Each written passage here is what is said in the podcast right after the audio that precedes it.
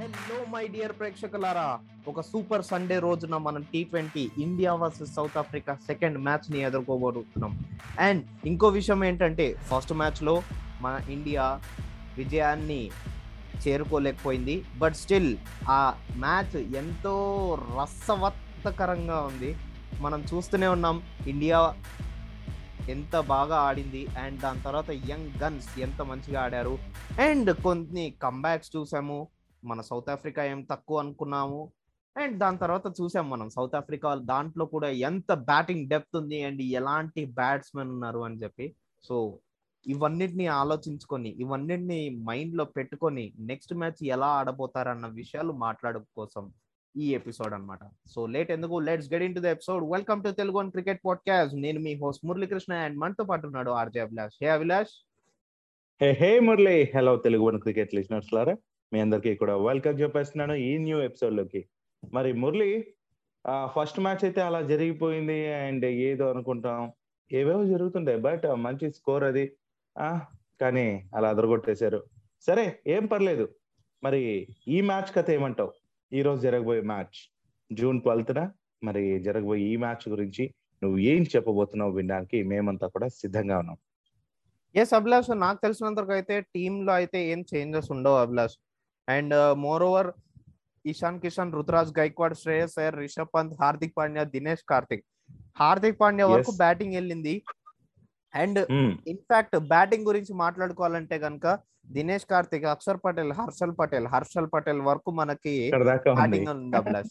So మిగిలిన bowlers Bhuvneshwar Kumar, Yuzvendra Chahal, Avesh Khan. And maybe నాకు తెలిసినంతవరకు అయితే ఇవాళ ఏదైనా ఛాన్స్ దొరకచ్చు అభిలాష్, లైక్ హర్షదీప్ సింగ్ కి కానీ ఉమ్రాన్ మాలిక్ కి కానీ దొరికే ఛాన్సెస్ ఉన్నాయని అనుకుంటున్నాను నేను.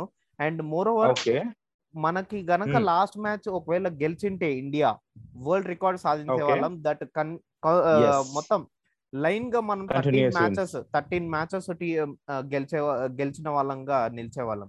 అండ్ దాని తర్వాత ఇంకో విషయం ఏంటంటే, మనము సౌత్ ఆఫ్రికన్ బ్యాట్స్మెన్ ని చూసాము ఏ లెవెల్లో బ్యాటింగ్ చేస్తున్నారు అభిలాష్.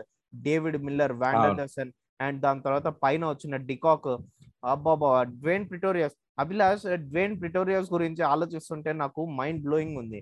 అతను సౌత్ ఆఫ్రికా టీమ్ కి వన్ డౌన్ కింద వస్తున్నాడు, అంటే batting at number three. But Chennai Super Kings లో తను సెవెన్, ఎయిట్, నైన్ లో వచ్చాడంటే చెన్నై సూపర్ కింగ్స్ ఏ లెవెల్లో ఉందో ఆలోచించుకోండి. ఎస్, అదే కదా.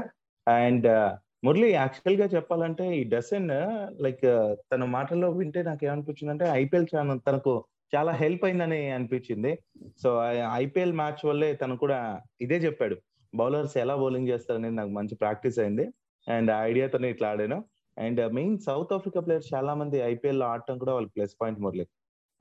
అండ్ బా ఈ డసన్ ఆడిన ఇన్నింగ్స్ చూస్తే ఫార్టీ సిక్స్ బాల్స్ లో ఫైవ్ సిక్సెస్, సెవెన్ ఫోర్స్ తో సెవెంటీ ఫైవ్ రన్స్ అద్దరు కొట్టేశాడు. అబ్బా తప్పకుండా ప్లస్, అది మాత్రం ఖచ్చితంగా ఎవరైనా కానీ ఒప్పుకోవాల్సిందే.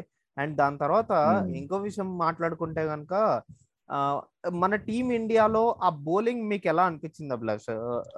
నాకెందుకు అదే అనిపించింది, బౌలింగ్ లోపం వల్లనే మ్యాచ్ చేసేస్తున్నాము ఇంత భారీ స్కోర్ కూడా అనిపించింది మురళి. అభిలాష్, అక్కడ బౌలింగ్ లోపం కాదు అభిలాష్, ఎస్పెషల్లీ సౌత్ ఆఫ్రికా వాళ్ళు అవుట్ ప్లే చేశారని చెప్తాను నేనైతే. ఎందుకంటే ఒకటి ఆలోచించండి, ఢిల్లీ ఒక చిన్న గ్రౌండ్ అభిలాష్, బౌండరీస్ చాలా షార్ట్ ఉంటాయి. అండ్ మీరు గుర్తు తెచ్చుకుంటే కనుక CSK versus Mumbai match, so దాంట్లో చేజింగ్ చేసింది Mumbai.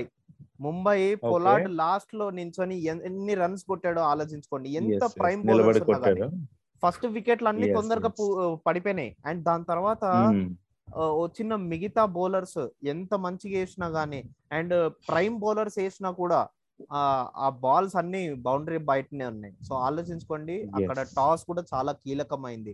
And more over dew అస్సలకే లేదు, డ్యూ చెప్పుకోవడానికి వీలే లేదు, డ్యూ అస్సలు లేదు. ఎందుకంటే ఢిల్లీలో చాలా హీట్ ఉండే ఫస్ట్ మ్యాచ్ రోజున. సో ఓవరాల్ గా అయితే ఇప్పుడు ఇక్కడ ఇప్పుడు కటక్ లో జరగబోయే ఈ మ్యాచ్ లో లైక్ నాకేమనిపిస్తుంది అంటే, ఇక్కడ కూడా టాస్ కీలకం కాబోతుంది. భారావతి స్టేడియం కటక్ లో జరగబోతుంది మ్యాచ్.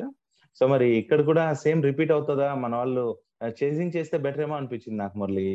అంటే ఇట్లాంటి ఆ కొత్త టీం కదా ఇప్పుడు కొత్త కెప్టెన్సీ, నాకు ఎందుకో పంత చేసింగ్ చేస్తే ఆ పంత కెప్టెన్సీలో ఎలా ఆడుతుందో చూడాలని అయితే ఉంది. ఆ చూడాలి మరి, ఇది నిజంగా చెప్పాలంటే ఆ కెప్టెన్సీ బాధ్యతలు అప్పగించడం మనకు చాలా హెల్ప్ అవుతుంది ఫ్యూచర్ లో. మేబీ ఆ ఛాన్సెస్ వీళ్ళకే, పంత్ కావచ్చు, హార్దిక్ పాండ్యా కావచ్చు, వీళ్ళకే ఉంటాయి. ఆ రాబోయే తరానికి వీళ్ళే ఉంటారు కదా ఇంకా కొన్ని ఇయర్స్ పాటు. మరి అది కూడా ప్రయోగాలు చేసినట్టు ఉంటుంది. బట్ వరల్డ్ కప్ ముందు మన వాళ్ళు పికప్ అవ్వాల్సిన అవసరం అయితే ఎంతో ఉంటుంది. మరి ఈ మ్యాచ్ లో నువ్వు ఎంత స్కోర్ చేస్తారనుకుంటున్నావు? టాస్ గెలిస్తే ఎవరు బ్యాటింగ్ చేసి ఫస్ట్ చూస్ చేసుకుంటారు అనుకుంటున్నావు? అభిలాష్, ఖచ్చితంగా చెప్పగలిసిన పాయింట్ ఏంటంటే మన ఈ కట్టక్ స్టేడియం లో కూడా డ్యూ ఫ్యాక్టర్ చాలా ఉంటది అభిలాష్. అండ్ కొంచెం సర్ఫేస్ అనేది కూడా కొంచెం స్లోయెస్ట్ సర్ఫేస్ అన్నమాట. అండ్ మోర్ ఓవర్ మాక్సిమం నేను అనుకుంటున్నాను టాస్ గెలిస్తే చేజింగ్కి వెళ్తారు అభిలాష్. ఎందుకంటే రెండు టీమ్స్ లో కూడా ఆ బ్యాటింగ్ అనేది డెప్త్ చాలా ఎక్కువ ఉంది. అండ్ ఎవరైనా కానీ చేస్ చేయాలనుకుంటారు ఇలాంటి పిచెస్ మీద. అండ్ చెప్తూనే ఉన్నాను కదా, గ్రాస్ ఎక్కువ ఉంటుంది. లాస్ట్ టైం ఇండియా ఈ పిచ్ లో ఆడిందల్లా December two thousand seventeen Abhilash.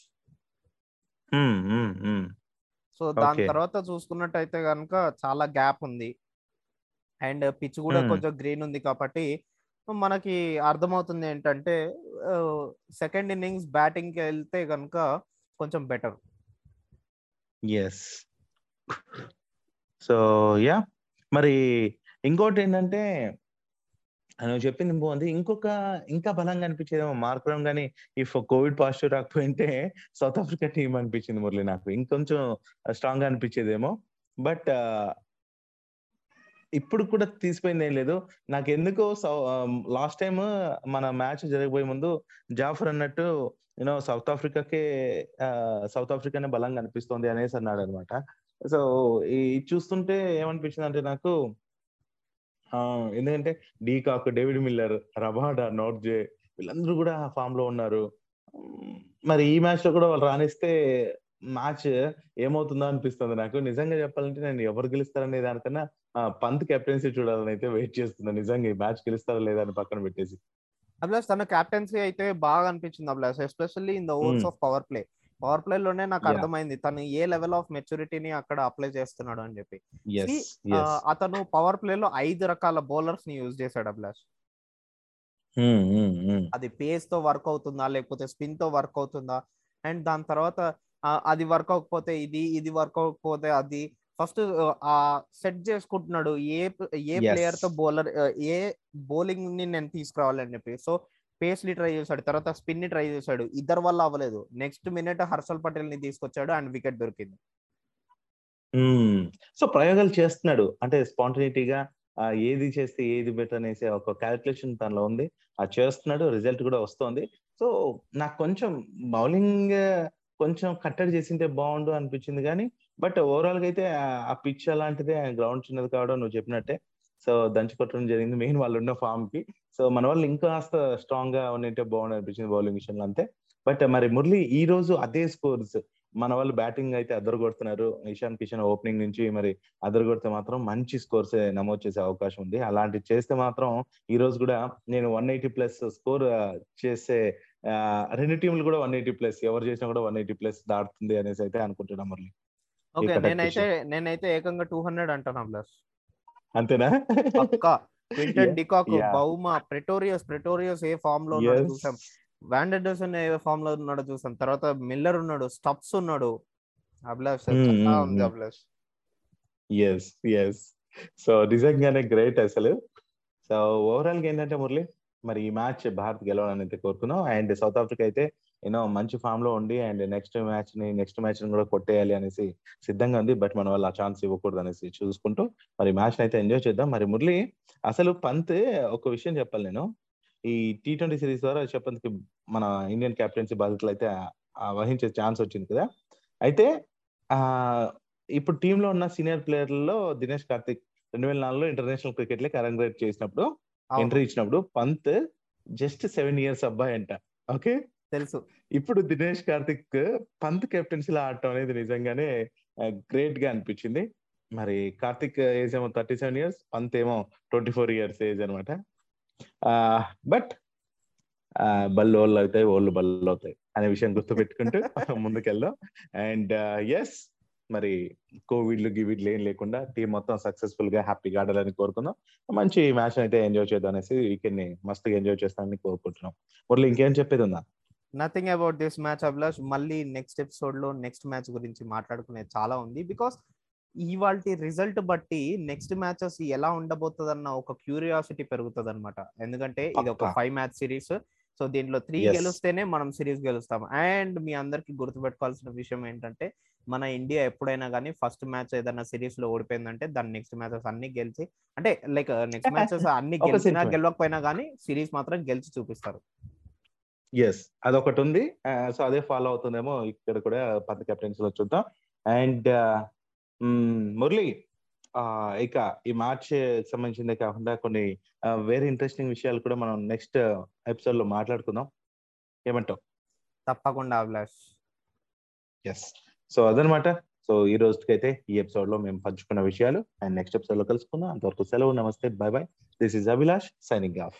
Yes, నేను మీ Muralikrishna signing off today. Enjoy the match.